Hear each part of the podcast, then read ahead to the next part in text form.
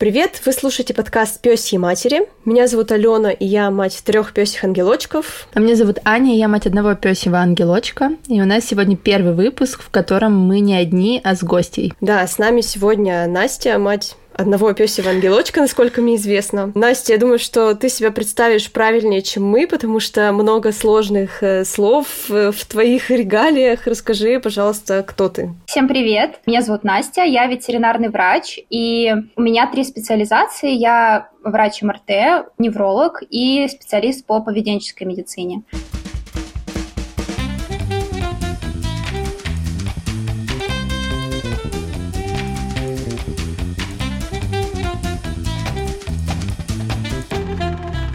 Целом, в последний год, наверное, я по большей части сосредоточена на поведенческой медицине. Я больше сил, стараний вкладываю в изучение именно этой специализации. И параллельно у меня, конечно, есть неврологические приемы, параллельно я описываю МРТ, но больше вот сосредоточена сейчас на поведении животных. Угу, здорово. Да, и мы сегодня поговорим больше именно про медикаментозную поддержку собак, антидепрессантах, противотревожных и других препаратах.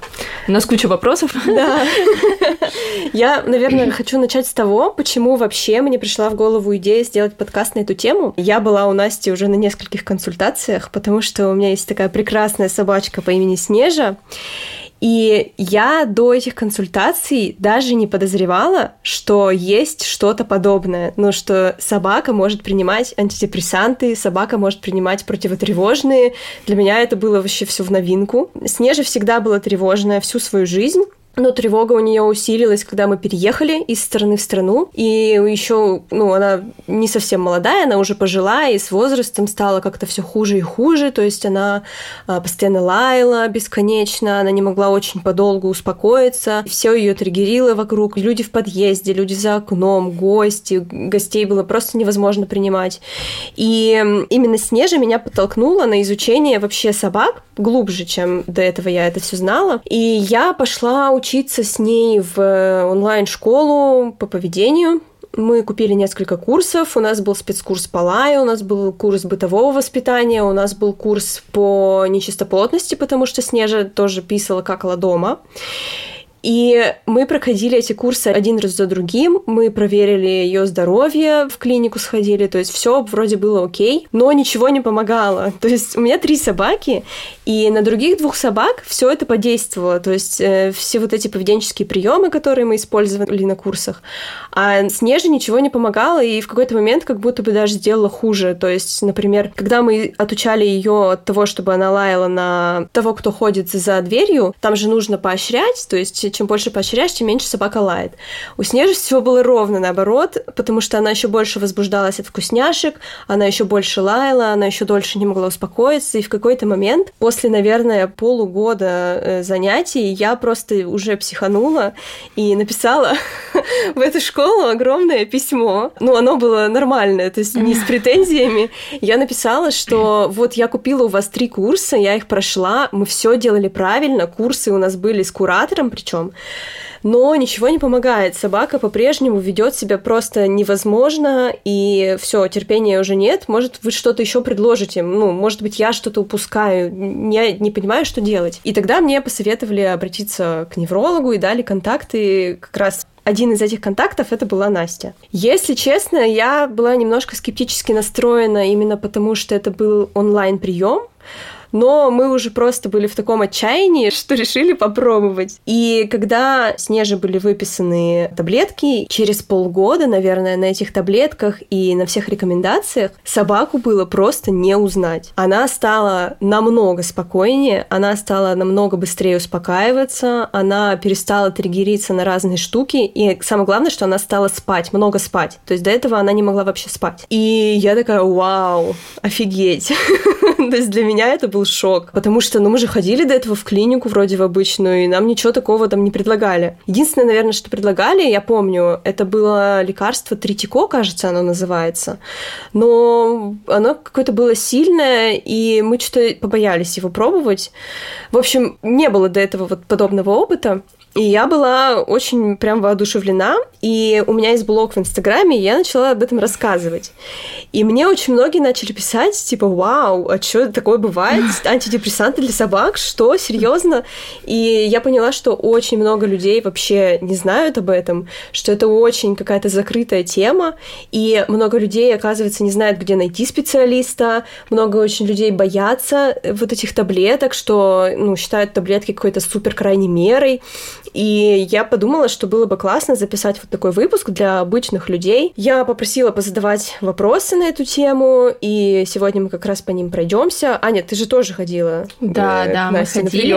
Да, мы ходили, ну потому что Тэфи тоже тревожная, вот. Но мы, кстати, пока без таблеток, вот, потому что вроде нам помогли все другие рекомендации. Я просто думаю, что мы будем как-то дальше следить за развитием mm-hmm. событий, ну именно в плане Тэфи, вот, поэтому. Но Снежу, я же периодически ее вижу, мне кажется, еще когда ты видишь как бы с промежутком, то mm-hmm. я вообще тоже увидела и просто такая, о, вообще совсем все по-другому. Да-да-да, да. Я помню, когда вы приходили к нам в гости, Снежа могла лаять, наверное, я не знаю, минут 40. Да, без остановки, и ее просто трясло уже до такой степени, она не могла успокоиться. А сейчас буквально, не знаю, три минуты, и собака спокойно воспринимает гостей. Ну, это просто огромная разница. В общем, я думаю, что мы можем перейти дальше Настя, расскажи вообще, почему, ну, наверное, коротко, потому что это всегда длинный рассказ, но как ты вообще пришла к этой специализации, что тебя подтолкнуло на это? А, ну, изначально еще на втором курсе я заинтересовалась неврологией, на втором курсе ветеринарной академии. И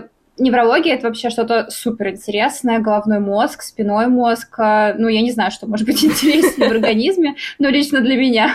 Ну да. Но это просто что-то очень сложное, то, что управляет всем нашим организмом, то, что а, то, где формируются наши мысли и мысли собак. Поэтому это, естественно, очень интересно. И плюс сами заболевания, они необычные. То есть это не просто там поносик или собака.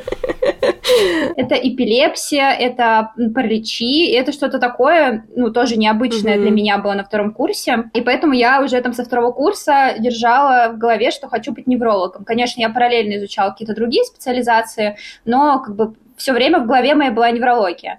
И там на четвертом курсе, по-моему, э, я нашла себе врача, у которого была ассистентом неврологом. Ну, естественно, я еще не могла работать mm-hmm. неврологом, пока обучалась. Параллельно вот изучала неврологию, ходила на кучу разных там семинаров, конференций, потому что в академии не дают большое количество знаний, mm-hmm. и приходится постоянно изучать что-то самой. И вот на одной из лекций, это была лекция от Милы Конниковой, я узнала про поведение. Целенаправленно не шла на эту лекцию, лекцию, как именно по поведению. Там была лекция по когнитивной дисфункции как mm-hmm. раз, и это связано с неврологией, поэтому я решила посетить. И там рассказывалось про э, проблемы с поведением, про то, как это связано со здоровьем. И я подумала, боже, как это интересно, mm-hmm. это вообще что-то еще более новое, интересное. И вот с тех пор вот я попросила познакомить меня с Милой. Мы познакомились, я ходила к ней на стажировку, и вот с того момента увлеклась. Это был, наверное, пятый курс, mm-hmm. если я не ошибусь. То есть это было лет пять назад, наверное. Угу. То есть и, и все вот это время, получается, ты уже вот в эту тему погружена все пять лет? Да, ну вот эти пять лет я изучаю поведенческую медицину и параллельно вот неврологию, МРТ. Ну, я считаю, что это реально изучать вот эти три специализации, mm-hmm. потому что они очень связаны друг с другом. Ну, как бы везде, по сути, головной мозг, спиной мозг. И мне, ну, не скажу, что мне сложно э, изучать три параллельно специализации. Mm-hmm. А у меня сразу вопрос. Вот ты сказала, что мозг — это то место, где формируются собачьи мысли. То есть собаки умеют думать в нашем понимании. Как вот это происходит? Ну, думать они, конечно, умеют. Это можно проследить на шейпинге, когда мы занимаемся собакой. Она же не просто рандомно mm-hmm. что-то выдает. Мы не можем говорить о том, какие мысли у собаки, если у них навязчивые мысли. Потому что, ну, просто собака нам не скажет. И нет таких mm-hmm. пока что тестов каких-то научных, которые могли бы это подтвердить. Но следя за поведением собак, в разных научных исследованиях мы можем сказать о том, что у собаки есть мысли. Вау. Просто это не доказано прям. Угу. Угу. Интересно, интересно, потому что обычно часто говорят, что собаки живут только инстинктами, но получается, что это не совсем так. Нет, нет, нет, конечно, не только инстинктами. Угу. Условно, собака же может выбрать э, взять еду на земле или отказаться от нее в пользу того, чтобы получить одобрение от нас. Угу. Но это по сути сложный мыслительный процесс. А если бы она двигалась только инстинктами, мы бы ни за что не научили собаку ни подбору. Угу. Интересно. Ну, наверное, тогда перейдем потихоньку к вопросам нашим. В целом они такие очень, скажем так, простые. Первый вопрос. Наверное, самый главный. Как вообще понять, что с собакой пора обращаться вот к подобному специалисту? То есть какие должны быть признаки? Потому что часто бывает такое, что говорят, ну, у меня просто тревожная собака, вот с этим ничего не сделать. А потом оказывается, что все-таки можно что-то сделать, и давно пора было там обратиться к специалисту. Как вот это вот распознать, вот эту границу? Тут нужно оценивать, конечно, множество симптомов. Обычно, если собака тревожная, то помимо тревожности есть еще куча других симптомов. То есть не просто она там чего-то боится или грустит, лежит на лежаночке. Mm-hmm. А в основном это нарушение качества и количества сна. Это бывает довольно часто при общей тревожности. И это может не расцениваться э, владельцами как проблема, потому что собака может лежать в лежанке, как будто бы спать, или может даже лежать с закрытыми глазами, но при этом там на любое движение, на любой звук она просыпается. Mm-hmm. И это, естественно, некачественный сон, она по факту дремлет. Это вот первое, на что я обращаю внимание, и это на самом деле довольно серьезное показание к подключению фармподдержки. Если у собаки не наладится сон, то немедикаментозная коррекция просто будет бессмысленна. Mm-hmm. То есть все эти тренировки и другие методы, они просто не подействуют, потому что собаки плохой сон из-за нарушений уже в головном мозге. Также, если у собаки много страхов, и иногда эти страхи перерастают в фобии, например, вот шумофобия, это когда очень тяжело. Собаке справляться с громкими звуками, она вообще не понимает, что происходит, mm-hmm. просто куда-то нужно бежать, или домой, или просто бесцельно бежать. И это очень серьезное состояние, потому что все равно с э, громкими звуками собак сталкиваются круглый год. Это и салюты, и грозы. Mm-hmm. И если не предпринимать какую-то поддержку, какие-то меры, ну, то это сильно нарушает качество жизни. Также показанием к фармподдержке могут быть не только симптомы собаки, но и состояние владельца. То есть, например, если а, вы выходите на улицу с собакой, и она начинает лаять на все подряд, mm-hmm. во-первых, это собаки доставляет постоянно хронический стресс, потому что прогулки у нас происходят каждый день. Два два раза в день, иногда три раза в день. И если собака регулярно сталкивается там с раздражителями, то, естественно, они приводят к хроническому стрессу. И для самих владельцев это тоже тяжело. То есть выходить на прогулку с собакой, заранее зная, что она всех облает, mm-hmm. это морально тяжело для людей. И это тоже может быть показанием к фармподдержке. Mm-hmm. То есть, может быть, люди хотят справиться какими-то немедикаментозными методами, но на первых этапах это бывает очень тяжело. И Тут мы облегчаем не только состояние собаки, но и состояние владельца. Ну, то есть, как в моем случае получается. Mm-hmm. То есть, я при- обратилась, когда уже было очень сложно это все выдерживать. В том числе, да. Mm-hmm. Но это не делает э, хозяина каким-то плохим. Это нормально. Mm-hmm. Наоборот, он больше обращает внимание на какие-то проблемы с поведением и больше наблюдает за своей собакой и более точно пишет э, все, что вообще с ней происходит, mm-hmm. и мы сможем подобрать правильную фармподдержку. То есть это не страшно, если человек не справляется и из-за этого хочет, чтобы мы подключили фармподдержку. И это неплохо, то есть у нас же есть не только какие-то сильные препараты, чтобы собака была как овощ. Нет, есть препараты разных групп, и не все они какие-то очень сильные, условно говоря. То есть есть условно легкие препараты противотревожные, которые обладают минимальным количеством побочных эффектов, но помогут и собаке, и самому владельцу. Скажи, а есть ли какой-то возраст собаки, с которого, ну, как бы можно обращаться к неврологу? Ну, то есть, наверное, совсем щенком как-то рановато? Тут, конечно, спорно. Я не люблю щенятам назначать э, препараты, потому что в возрасте до социализации мы очень много чего можем решить не медикаментозными методами угу. и изменением среды. То есть мы можем много чему обучить щеночка. Но бывают такие случаи, когда проблема генетическая. Например, есть СДВГ у собак. О, серьезно? Ого. Да, да. У собак есть он он по-другому немножко называется, но в целом мы можем называть это СДВГ подобным состоянием. И по факту это врожденное состояние, и часто оно начинает проявляться вот сразу, как только владельцы взяли щеночка mm-hmm. домой. Он сразу плохо спит, он сразу очень активный, ему постоянно нужно что-то делать, у него сниженная концентрация внимания, и такому щенку в любом случае потребуется фармподдержка в том возрасте, в котором они обратятся. Разный возраст обращения, кто-то в 6 месяцев обращается, кто-то в полтора года, но из 6 месяцев уже можно назначать препараты, если это именно вот из ДВГ. Угу. Или если у щенка, например, очень много страхов. 6 месяцев уже оканчивается возраст социализации, и по факту мы не можем социализировать щенка там к улице, угу. каким-то раздражителям, и каждый выход, например, на прогулку для щенка и для хозяина это сильный стресс, угу. и в таком случае мы можем назначать угу. фармподдержку, чтобы адаптация к улице, к раздражителям прошла проще. Интересно. Очень у многих как раз вот есть это убеждение, да, что да, да. Если антидепрессанты, то все это изменит ее личность, моя собака будет не собака. Но, кстати, мне кажется, что у многих людей и по отношению... И про, да, и про людей есть такое убеждение, что они не, не принимают антидепрессанты, потому что боятся, что будут овощами. Да. Вот, вот э... как с собаками это работает? Угу. У нас у меня лично нет цели сделать из собаки овоща. Я даже всегда говорю об этом владельцам. Антидепрессанты, они не могут изменить личность. Это заложено как бы природой и внешними факторами личной собаки.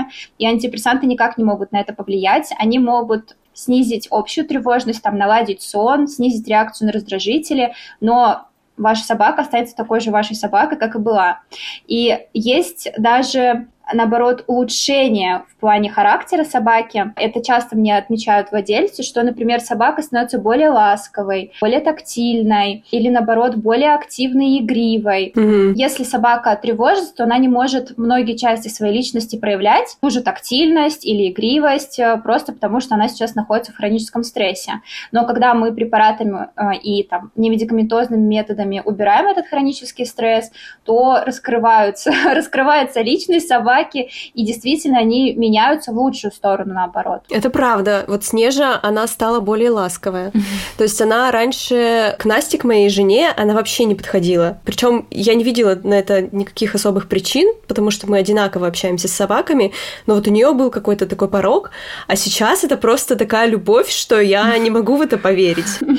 Или она может ко мне подойти, положить на меня голову и вот так вот уснуть. Она раньше тоже так никогда не делала. То есть это действительно так, что собака правда меняется в лучшую сторону, и Снежа стала намного ласковее. Да, мне часто говорят, что собаки стали намного ласковее на препаратах. Интересно. А бывает ли у собак зависимость от лекарств? Вот, например, от тех же антидепрессантов. У людей нет зависимости от антидепрессантов, также и у собак. Угу. Есть препараты, которые могут вызывать зависимость. Это наркотическая группа препаратов. Они используются и у собак, собак у людей, но если мы говорим, например, про Россию, то в России они запрещены угу. для использования частного, то есть их невозможно купить в аптеках, их не продадут ни людям, ни собакам. Они используются только в клиниках, в ветеринарных клиниках, в стационаре, в каких-то экстренных случаях. В других странах есть возможность купить эти препараты, если их пропишет там либо врач поведенческой медицины, либо человеческий психиатр. Но, опять же, это препараты, которые используются на крайний случай, то есть э, вот, например, те же наркотические препараты бензодиазепины,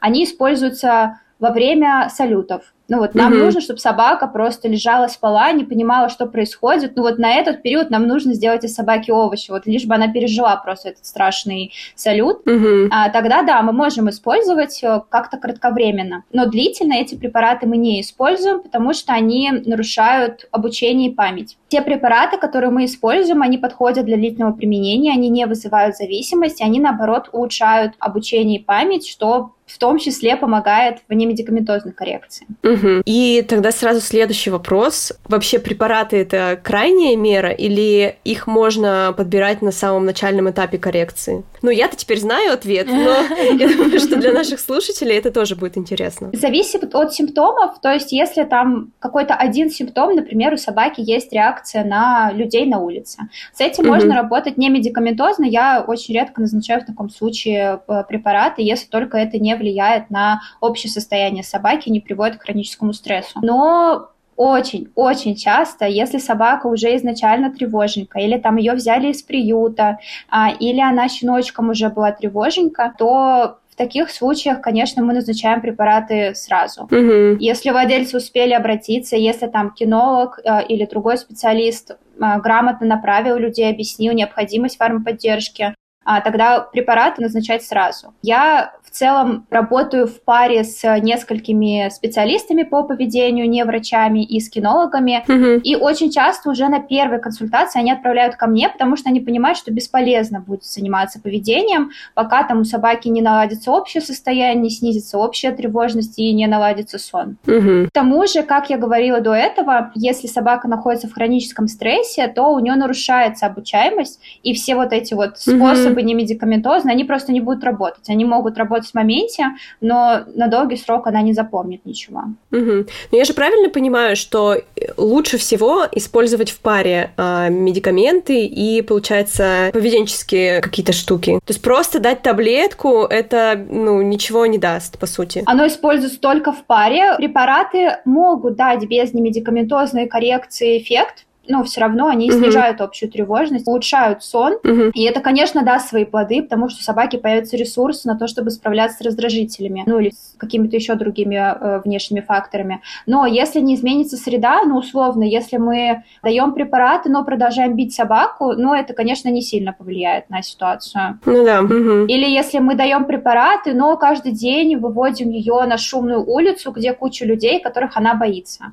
Это тоже не сильно повлияет на результат. То есть конечно, это все сочетание. Препараты, они работают с эмоциональным, физическим состоянием собаки, а там изменение среды и модификация поведения, они работают с причиной. То есть препараты с причиной не могут по факту работать, если только это не генетическая причина. Угу. А как потом принимается решение о том, чтобы убирать препарат? Мы смотрим за состоянием собаки. Если параллельно с препаратами проведена была нормальная немедикаментозная коррекция, все было проработано, идеально изменена среда и все просто прекрасно в благополучии жизни собаки, и состояние собаки стабильно хорошая в течение двух месяцев. То есть мы смотрим, все супер вообще отлично, угу. устраивает всех, все и собаку, и владельцев, и меня, и кинолога. И это все длится два месяца. Мы можем постепенно снижать препараты до отмены. И вот на постепенном снижении мы будем смотреть, как собака будет себя чувствовать без препаратов. Угу. А бывают такие случаи, когда требуется пожизненный прием, когда есть именно химические изменения в головном мозге, и без препаратов просто собака не справляется сама там вырабатывать достаточное количество серотонина, например. Угу. Поэтому, да, в некоторых случаях это может быть более длительный или пожизненный прием. Это тоже не страшно. Там самое главное благополучие собаки и снижение хронического стресса. Угу. Мне это все немножко напоминает ситуацию с человеком, по сути, ну потому да. что когда человек идет к психотерапевту, психотерапевт его отправляет к психиатру, ему назначают антидепрессанты, то все равно потом психотерапевт всегда говорит, что нужно параллельно заниматься. То есть просто таблетки не приведут к нужному результату, и просто психотерапия тоже может не привести к нужному результату, и это всегда идет в паре. Мне кажется, тут есть какая-то параллель. Конечно, конечно, конечно. Это все то же самое. И то же самое, так же, как у людей, а, прежде чем ставить диагноз депрессия, людей проверят на здоровье, на все там возможные гормоны и, а, не знаю, там хроническую боль.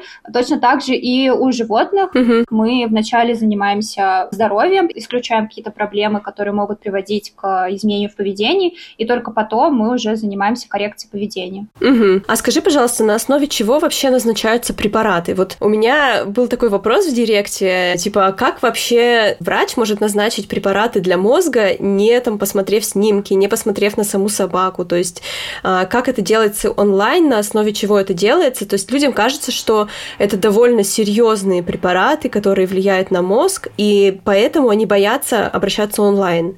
Вот расскажи об этом немного. Ну, так же, как у людей, э, если вы приходите к психиатру, он разве вас посмотрит? Он будет спрашивать...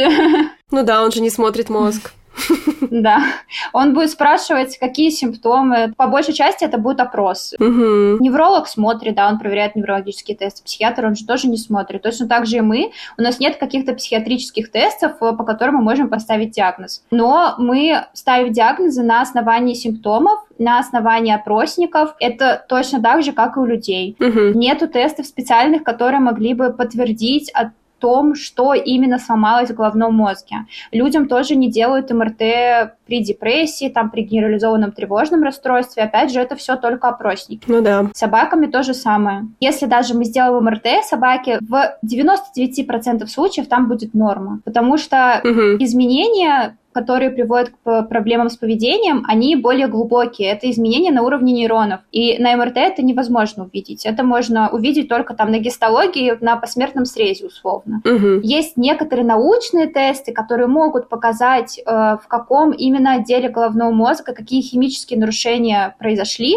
но это не рядовой случай. То есть вы не, не сможете прийти со своей собакой к э, неврологу там на МРТ и Э, сказать, чтобы вам сделали специальные тесты на психиатрические нарушения. Это только в рамках э, науки. Угу. Угу. Ну, то есть получается, если человек приходит к специалисту поведенческому или неврологу офлайн, то будет все то же самое, те, те же самые вопросы, что и онлайн, и в целом нет разницы. Да, да. Угу. Я же принимала офлайн, сейчас просто в связи с миграцией не принимаю. И э, в целом я не скажу, что мой прием прям сильно отличался. Он отличался только тем, что я проводила неврологический осмотр. Все. Угу. Потому что просто я невролог. Если бы я не была неврологом, я бы неврологического осмотра не проводила. Я бы просто поспрашивала, посмотрела на собачку, угу. сказала бы, какая она красивенькая, миленькая, ну и дала бы назначение. Я помню эту огромную анкету, которую я заполняла для Снежи. Я часа три заполняла. Да, я тоже где-то 2-3 часа. Там действительно все просто до мелочей, и ты еще сидишь, читаешь вопрос и вспоминаешь, так, как, как же это было? Как часто она пьет? Да, да. Да, опросник реально очень большой, очень подробный. Мне кажется, по нему можно вообще... Да, ну, кстати, насчет вот опросника, ты недавно в своем блоге в Инстаграме говорила, а, что ты еще добавляешь теперь информацию, что ты не работаешь с людьми, кто использует электрошокеры, э, строгачи и ну все остальное. Да. Вот. Эм, и что ты, в принципе, еще можешь э, как раз со стороны неврологии, да, объяснить, почему это нельзя использовать. Можешь, пожалуйста, сказать, потому что мы всегда про это говорим, да. но как бы мне кажется, если еще человек, у которого есть образование в этом, то это было бы супер. Я не то чтобы не работаю, то есть я могу принять человека, который использует на данный момент ИШО или там строгие ошейники или удавки, просто если в дальнейшем он от них откажется. Угу. Потому что я считаю, что если мы будем отказывать таким людям, они окажутся сами собой наедине с этим электроошейником, ошейником со своей собакой, и они не будут знать, что можно как-то по-другому. Поэтому я не отказываю таким людям, но просто мое условие, что мы поменяем амуницию, мы поменяем подход к собаке. Угу. Я не использую в своей работе аверсивную амуницию, любые аверсивные методы, э, основанные на наказании, потому что эти методы, они повышают кортизол, а кортизол повышается как раз при хроническом стрессе. То есть это доказано многими исследованиями, что при использовании ШО, там, при использовании строгого ошейника, просто наказывая собаку, повышается кортизол, повышается хронический стресс, и это то, с чем mm-hmm. я работаю. То есть я работаю с хроническим стрессом, я снижаю его у собак, а аверсивная амуниция, она его повышает. И это просто никак не совместимо друг с другом, поэтому это просто бесполезно. А хронический стресс, он приводит просто просто куча разных заболеваний, начиная от снижения иммунитета, заканчивая повышением артериального давления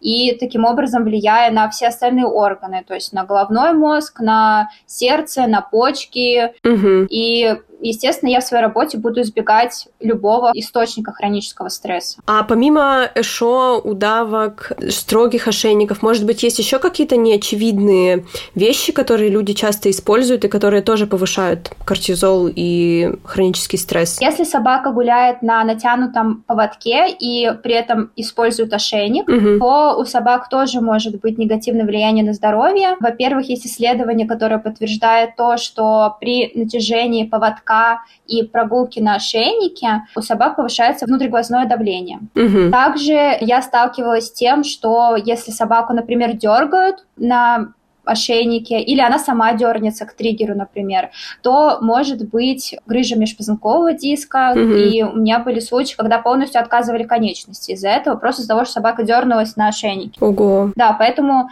в тех случаях, когда собака тянет поводок, может дернуться на поводке к триггеру или к чему-то еще, неважно, а, я всегда рекомендую шлейку, потому что шлейка все равно, она распределяет нагрузку по грудной клетке, mm-hmm. ну, больше площади а, на распределение нагрузки и меньше вероятности травм. Даже вот по этому исследованию, где доказывали, что при натяжении ошейника повышается внутриглазное давление, там сравнивали ошейник и шлейку. При использовании шлейки не повышается внутриглазное давление, даже если собака тянет выполняет. Угу. Это просто банально безопасно для собаки. Угу. Господи, я так рада, что мы в своих подкастах говорим то же самое, что ты сейчас сказала. У нас как раз недавно вышло видео на тему натяжения поводка, и мы тоже там говорили о том, что лучше использовать шлейку, и мне очень приятно слышать, что специалист подтверждает наши слова. Да. Это вообще здорово. Или то, что некоторые кинологи, наоборот, вот эти инстаграм-кинологи, которые говорят, что нужно дергать за да. ошейник. Да, очень много видео попадается, где кинолог просто говорит, как отучить собаку тянуть. И видео, где собака идет на ошейнике, и он ее дергает то просто причиняет боль мне физически через экран. Да, да, мне тоже. А, давай к следующему вопросу. Такой тоже очень интересный вопрос. Э, можно ли испортить собаку гиперопекой? То есть можно ли ее залюбить э, до такой степени, что собаке будет от этого хуже? Я считаю, что да. И есть даже некоторые такие исследования, наблюдения за собаками, что если мы проявляем гиперопеку, то обычно мы радуемся всему, что делает собака. Угу. Просто все прекрасно, прекрасная собака пописала, покакала, подошла, ушла, неважно, просто все молодец, нам вообще все прекрасно и все нравится. И для собаки такие владельцы непредсказуемы, они не понимают, что от них требуется, они не понимают, что нужно делать, их просто за все хвалят, всему радуются, и вообще она в таком вакууме находится, угу. не понимая правила этой жизни. И с гиперопекой в целом то же самое, потому что для собаки обычно такие люди непредсказуемы, обычно обычно при гиперопеке люди проверяют, как спит собака. Mm-hmm. Это, естественно, уже само по себе нарушает сон. Некоторые люди даже будут собаку во время быстрой фазы сна, когда лапки дергаются, когда mm-hmm. сны снятся, потому что переживают, что собаке снится, снятся кошмары, и обязательно нужно ее разбудить от этого кошмара. Плюс очень часто при гиперопеке э, люди не дают собаке общаться с другими собаками, потому что будут бояться, что там мало ли они подерутся, mm-hmm. или какую-то инфекцию подхватит, или что-то еще, и э, лишают видотипичных потребностей. Это очень часто происходит при гиперопеке, потому что, ну, просто очень сильная боязнь, страх за здоровье собаки настолько, что просто про благополучие собаки забывается. Угу. А, ну, и, естественно, для любой собаки нужно личное пространство, так же, как и каждому человеку нужно свое личное пространство. Нам всем иногда нужно просто уйти в другую комнату, от всех отдохнуть. И собакам точно так же. То есть, если владелец проявляет гиперопеку, то он не оставит собаку в покое, он не оставит ее в отдельной комнате, возможно, даже он не оставит ее одну в квартире, не будет приучать к этому. Угу. Собака, получается, у нее нет выбора. Она зависима от этого человека, она не может от него уйти, она не может отдохнуть, и, естественно, это тоже может приводить к хроническому стрессу. Конечно, гиперопека бывает разная, а, часто я сталкиваюсь с таким, что у собаки просто нет выбора, нет предсказуемости, и все это приводит к хроническому стрессу, даже если собаку не ругают, не бьют, не используют аверсивную амуницию, просто нарушение правил жизни угу. приводит к хроническому стрессу. Угу. Ты Короче, говоришь... все, что не делай, все может привести к стрессу, бедная собака. А вот ты говоришь как раз про личное пространство, а есть вот это убеждение, что если собака ходит по пятам, то собака тебя очень сильно любит. Да. ну как, вот это тоже в этих видео, мне кажется, в Инстаграме, как понять, что собака тебя любит, что она всегда хочет быть рядом с тобой. Насколько это норма и вообще стоит ли что-то с этим делать? А, вообще, по последним данным, это не страшно. Если, например, вы перемещаетесь по квартире, и собака пошла за вами, и тоже там, не знаю, вы там ушли из зала, пошли на кухню, собака пришла за вами и легла на кухне на лежанку, и там лежит, отдыхает, это нормально, потому что собаки социальные животные, угу. им важно находиться рядом с человеком. А, но, естественно, если это нарушает сон собаки, ну, то есть вы ходите постоянно туда-сюда, и собака ходит за вами и не может отдохнуть, расслабиться, уснуть, постоянно бдит, где вы находитесь. Это может быть как симптомом тревожности, общей тревожности генерализованной, а так и может быть симптомом сепарационной тревоги. Угу. Но тут, конечно, мы оцениваем в комплексе, то есть если э, помимо того, что собака постоянно ходит и бдит за людьми по квартире, она еще и не может оставаться одна, тогда да, это сепарационная тревога.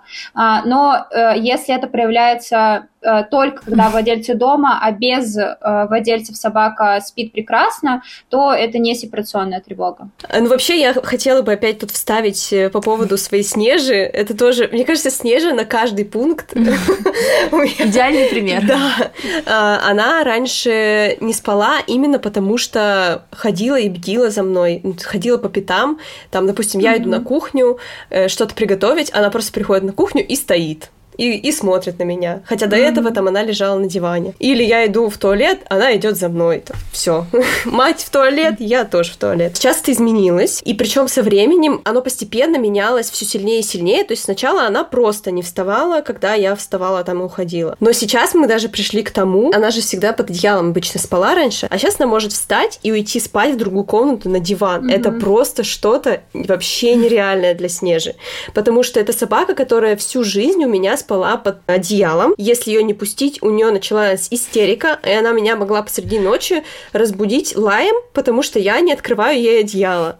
Сейчас она просто такая, да нафиг мне это одеяло, и уходит куда-нибудь вообще спать в другую часть квартиры. Для меня это все еще шок, и я иногда такая, блин, где моя собака? Но я понимаю, что это наоборот хорошо, что она от меня сепарируется, и это очень классно, я вообще очень рада, что мы к такому пришли. И я даже раньше не задумывалась о том, что собака, по идее, в норме должна себя вот именно так вести. И я даже как-то не сопоставляла, что, например, моя старшая собака, ну, она большая, поэтому она еще не лезет в кровать, но она в целом тоже может спать в другой комнате, и ей вообще все равно, где я нахожусь. Но почему-то я просто думала, что, ну, Снежа другая, поэтому вот так вот. А оказывается, что можно просто над этим поработать, и собака будет вот, вот так вот э, отсепарируется, как ребенок от матери. А вообще, есть какое-то объяснение тому, что собаки любят спать под одеялом? Потому что для меня это вообще... Я не понимаю, как как они все время такие, как они придумали вообще, что можно залезать под одеяло. Причем иногда даже когда жарко, они да. лезут под одеяло. Да, это очень странно. Ну, мне кажется, что это на самом деле индивидуальное предпочтение. Я не скажу, что я mm-hmm. очень много собак встречаю, которые спят под одеялом. Мой никогда не спит под одеялом, он в целом не любит замкнутое пространство. Есть собаки, которые любят открытые пространства. Вот, например, мой пес Барни, он в основном спит на диванах и на кроватях сверху. Mm-hmm. Ему вообще не нравятся какие-то замкнутые пространства, поэтому его очень сложно приучить к переноске, каким-то домикам. Он это все не любит. Ему нужно, чтобы было открытое пространство, и он прекрасно спит. Mm-hmm. Есть собаки, которые которые любят более закрытые пространства. Я думаю, что это просто все индивидуальные предпочтения. Кому-то нравится домик, кому-то нравится вот открыто и за всем, если что, наблюдать. Угу. Еще один вопрос такой тоже, наверное, многих э, мучает. Мне, по крайней мере, часто его задают, а я не знаю, что на него ответить. А сейчас люди часто переезжают. И вопрос такой, какие успокоительные можно использовать во время переездов, во время поездок? Ну, то есть есть ли какие-то препараты, которые человек может пойти и сам купить и дать собаке там каким-то образом? Или все-таки нужно идти к специалисту? Потому что есть же разные типа стоп-стресс, насколько я знаю, какие-то вот такие таблетки, которые можно просто прийти в зоомагазине купить. Как вот ты к этому относишься? И в целом, вот как поступать в таких ситуациях? Конечно, есть, да, ветеринарные препараты, которые эффективные, которые можно купить без рецепта спокойно в ветеринарной аптеке, но из тех, которые действительно имеют хоть какой-то эффект, это один единственный препарат, экспресс-успокоин. Остальные препараты, которые продаются в ветаптеках, неэффективны или с доказанной неэффективностью, или с недоказанной эффективностью. То есть э, их эффект на уровне плацебо это то же самое, что давать, не знаю, собаке просто пустышку и а, верить, что оно помогает собаке. В целом, да, можно там прийти в ветаптеку, купить экспресс-успокоин, но это вот только в России и странах СНГ. В других странах, конечно, все препараты по рецепту. Там, насколько я знаю, в некоторых странах даже препараты от блох и клещей по рецепту, поэтому не так просто все купить. В странах СНГ, да, можно в любой ветаптеке это купить, но тут, конечно, если вы начинаете давать психотропные препараты самостоятельно, вы берете все ответственность за побочные эффекты, а, за эффективность на себя, потому что все равно любые психотропные препараты, даже если они продаются без рецепта, они обладают побочными эффектами, они по-разному действуют на разных собак, и э, доза подбирается индивидуально. Нельзя ориентироваться только на дозу, которая написана на упаковке. То есть на том же экспресс-успокоении, что мне не нравится, они пишут дозировку, там, допустим, с разным интервалом веса. То есть, например, там от 15 до 20 килограмм условно одна таблетка. Но 15 килограмм собак и 20 килограмм собак — это две разные собаки, и э, расчет в ну, миллиграмма таблетки на килограмм другой совершенно. То есть мы рассчитываем четко миллиграмм препарата на килограмм веса. А там если мы даем просто, вот как написано по инструкции, такого точного расчета нет. И кому-то, ну, там, допустим, на 20 килограмм собаки эта таблетка вообще никакого эффекта не даст. На 15 килограмм собаки она там будет сонная, лежать, валяться и не, не сможет встать.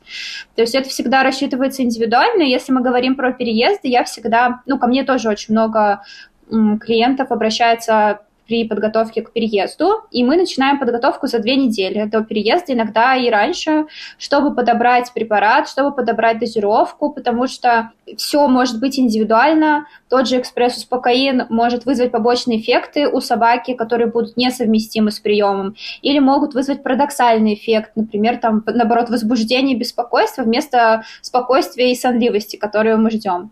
А, поэтому я готовлю всегда заранее, всегда владельцев ориентирую на то, что нужно нужно там за две недели хотя бы записываться, чтобы мы все-все вот подобрали, чтобы точно в перелете все это сработало и а, не было побочных эффектов, и собака хорошо перенесла. Потому что очень часто в инструкции пишут о том, что дайте за полчаса, да, да, да. А, а там как пойдет. Да. И очень часто, если давать там экспресс-успокоин тоже за полчаса, он может привести к возбуждению и беспокойству, и вы вот такую собаку э, посадите в самолет, и она там будет возбуждаться, беспокоиться, если бы вы не дали таблетку, она бы себя спокойнее вела, чем с этой таблеткой. Можно это делать самостоятельно, но тогда вы берете на себя риск о побочных эффектах и эффективности и подборе доз. Угу. А, кстати, о побочных эффектах. Какие вообще бывают побочные эффекты от вот этих разных препаратов? Насколько они могут быть тяжелые? Насколько они вообще проявляются часто?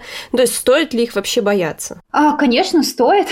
я сама боюсь побочных эффектов. Я их не люблю, потому что препарат может идеально подойти этой собаке, но возникают побочные эффекты, которые несовместимы с приемом, и мы вместе с владельцем грустим. Угу. Они, конечно, могут быть так же, как на любой препарат. Откройте инструкцию к абсолютно любому препарату, каплям для носа, угу. к амезу, который используется при язвенной болезни. Там будет просто огроменный список побочных эффектов, на которые никто не обращает внимания.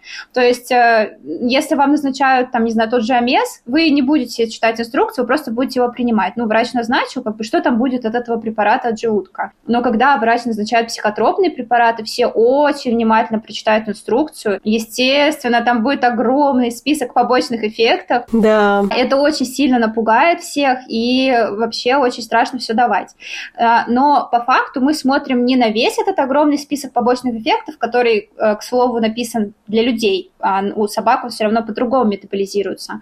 А мы смотрим на статистику по именно собакам или по кошкам, с кошками я тоже работаю, и э, мы смотрим на частоту встречаемости этих побочных эффектов, какие конкретно они могут быть у данного вида. Угу. А, то есть мы не ориентируемся на инструкцию, которая написана на людей, я ориентируюсь на исследования, которые проводились на собаках. И большинство побочных эффектов, которые возникают, они проходят. Угу. Я тоже об этом всегда предупреждаю владельцев, что, например, там может быть рвота, диарея, ну так же, как на любой препарат, индивидуальная чувствительность. Это все проходит обычно. А, может быть какая-то вялая седация первые дни, это тоже проходит. Может быть, наоборот, как раз повышение беспокойства и возбуждения, и это описано у людей, которые принимают антидепрессанты. Первые две недели им может становиться хуже, и собакам тоже может становиться хуже первые две недели приема, и это тоже нормально, мы просто тоже ждем, смотрим. Угу. Большинство побочных эффектов — это то, что мы просто пережидаем и продолжаем давать препараты, они не страшны, они совместимы там с жизнью. Один единственный побочный эффект, угу. даже синдром, который может быть и который страшный, это серотониновый синдром. Он в основном возникает при передозировке антидепрессантов, угу. а, когда слишком много серотонина, и он уже начинает оказывать токсическое действие. А, но у собак он встречается очень редко. А, я не знаю, как у людей. У людей, возможно, и этот побочный эффект встречается часто. Ну и плюс большее количество людей в целом принимает антидепрессанты, чем собак. Поэтому, возможно, у людей это встречается mm-hmm. чаще, но у собак за мою практику ни разу не было. Ну, то есть у меня в целом и никто дозировок не превышал, у меня не было такого, чтобы люди передозировали или случайно там собак съела таблетки, тогда, конечно, это могло бы быть. Угу. Но вот по тем дозам, которые я назначаю, подбираю, у меня ни разу не было серотонинового синдрома. Надеюсь, что и не будет. Я надеюсь, что мне не повезет так. В теории это возможно. В теории это возможно даже на терапевтических дозировках. Угу. Опять же, это может быть просто индивидуальная реакция. Но, к счастью, мне пока не встречалось. Угу. А у меня еще такой глупый, максимально глупый вопрос. Есть ли возможность, типа, как-то себя уберечь от того, что ты будешь владельцем тревожной собаки? На начальном этапе, когда ты да, выбираешь да, собаку. Да, да, да. Или это, в принципе, может произойти с каждым? Очень-очень много пунктов нужно проверить. Угу. Если мы берем собаку из питомника, породистую собаку, то нужно изучить и э, генетику ее родителей. При этом мы не можем посмотреть генетику поведения, нет таких генетических тестов, но мы можем просто посмотреть на само поведение собаки, мы можем попросить видео родителей, как они ведут себя дома, как они ведут себя на прогулке. Очень важно приехать самим и посмотреть, э, как ведет себя эта собака, как mm-hmm. она встретит вас. А, имеется в виду собака, родитель а, щенка будущего. И, и важно смотреть за поведением как мамы, так и папы, а, что часто не получается, потому что папу берут откуда-то из другого uh-huh. места, и мы можем видеть только маму, а папа может быть носителем не очень хороших генов, э, которые приводят к проблемам с поведением. То есть важно посмотреть на обоих родителей, чтобы у них, э, ну, в целом тоже все было хорошо по поведению. А важно посмотреть, в каких условиях содержатся щенки, и предоставляется ли им какое-то обогащение среды и социализация. Потому что в идеале брать щенков где-то после трех месяцев. Угу. Они должны как можно больше времени провести с мамой и с однопометниками. Но часто заводчики отдают собак раньше, просто потому что им не хочется их дольше содержать. Угу, угу. Обосновывают это тем, что ну вот он быстрее к вам привыкнет, этот маленький щеночек. Ну и плюс маленькие щеночки, они более миленькие, чем подросшие щеночки. Да, да, да. Ну, если заводчик держит щенка там до трех, до четырех месяцев, значит, он должен быть ответственен за социализацию. Он должен показать щенку, что такое машина, машины, что такое другие люди, что такое другие породы собак, что такое город, если он там щенок содержится за городом.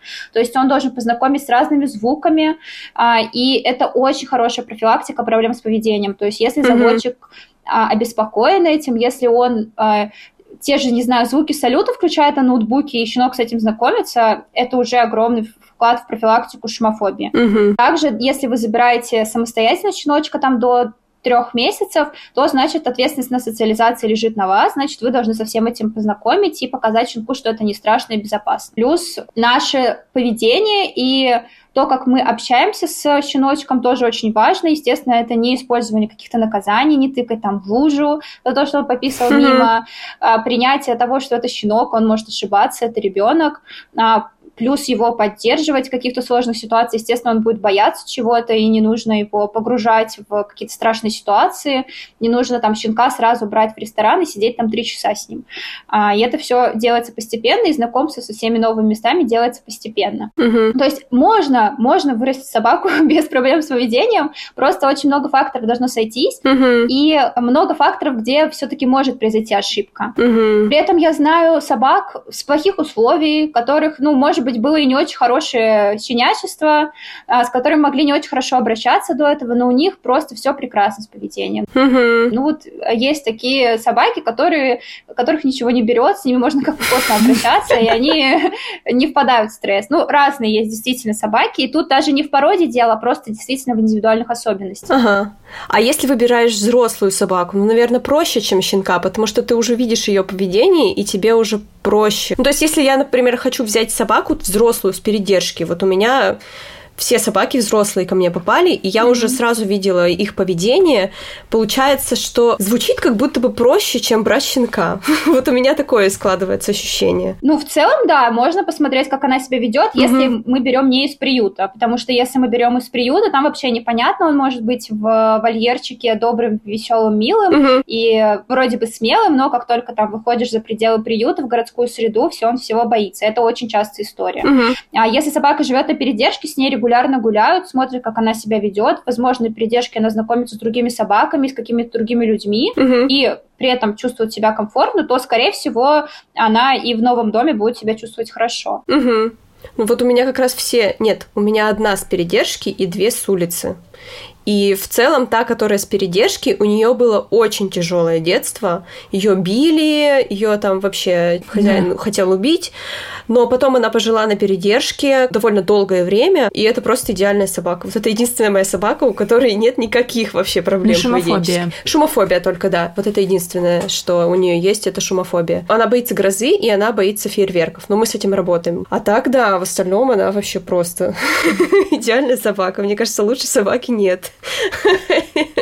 Но, есть, есть такие исключения из правил, угу. и я на самом деле про свою собаку бы тоже так сказала, потому что Барни, я ожидала от него всех каких только возможно проблем с поведением, потому угу. что он родился с аномалией развития мочевыделительной системы, то есть у него не вышел наружу половой член, он не писал практически до двух месяцев, до проведения угу. операции. То есть у него вся моча скапливалась и выходила там через маленький свищ, через маленькую дырочку. Угу. А, и он в целом был в тяжелом состоянии, в коме, когда поступил в клинику, и это был очень маленький возраст, ему было там полтора-два месяца, у него было проведено две операции, которые, естественно, болезненные, были повреждены многие органы, ну и плюс это ранний отъем от матери, сильный стресс Бедняжка. в щенячьем возрасте.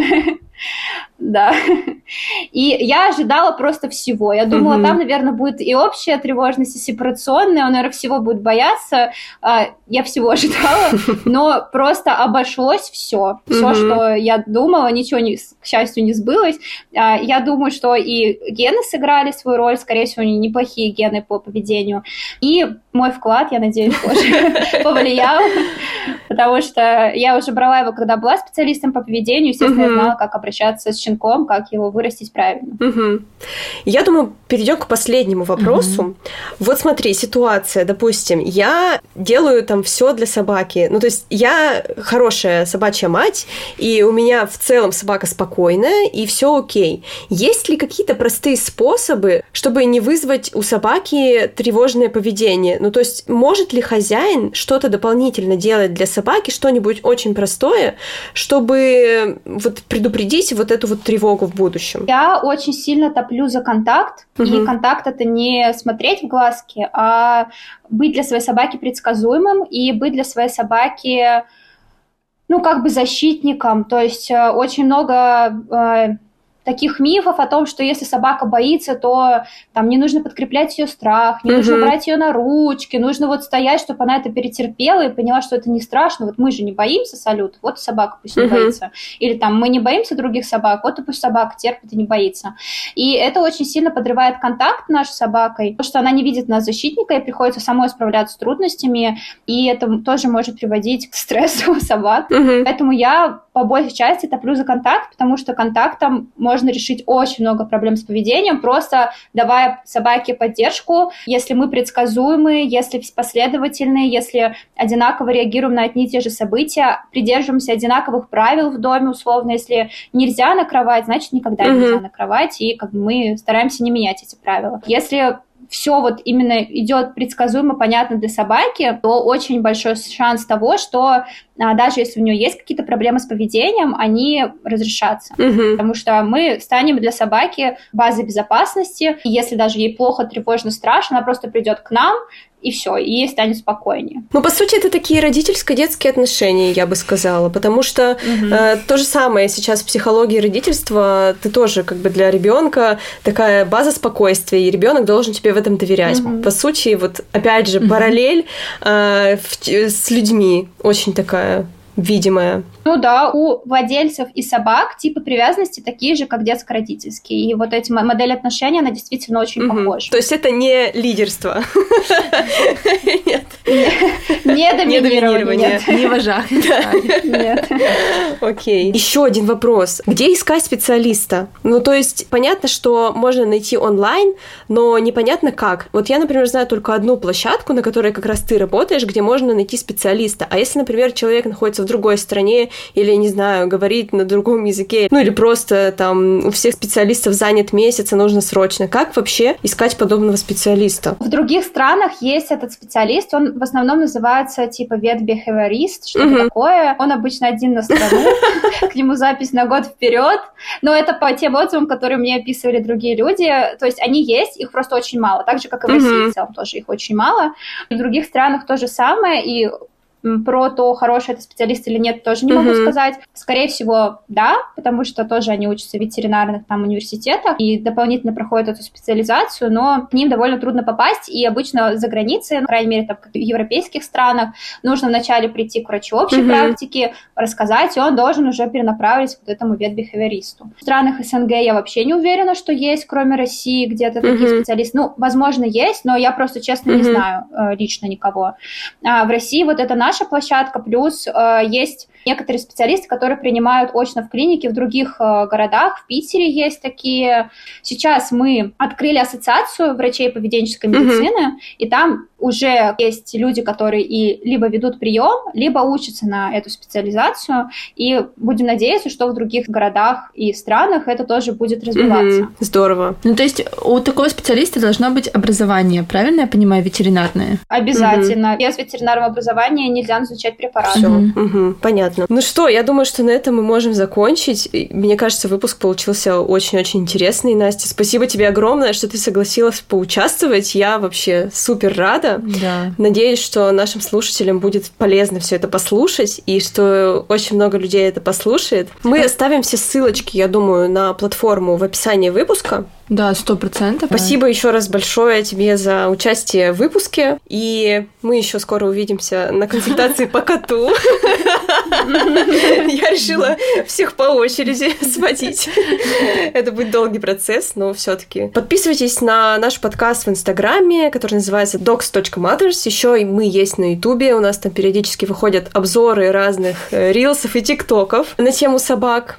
Ну и слушайте наши подкасты, рекомендуйте наши подкасты. И подписывайтесь на Настю. Да, и подписывайтесь на Настю. Да, потому что Настя тоже рассказывает на самом деле в Инстаграме какие-то интересные Очень вещи. Интересные вещи, да. Я иногда смотрю и думаю, вот у меня недавно как раз было, что ты что-то рассказывала про кошек, и я не знала, например, что там вода должна стоять где-то далеко. Я такая, так, пошла поменяла.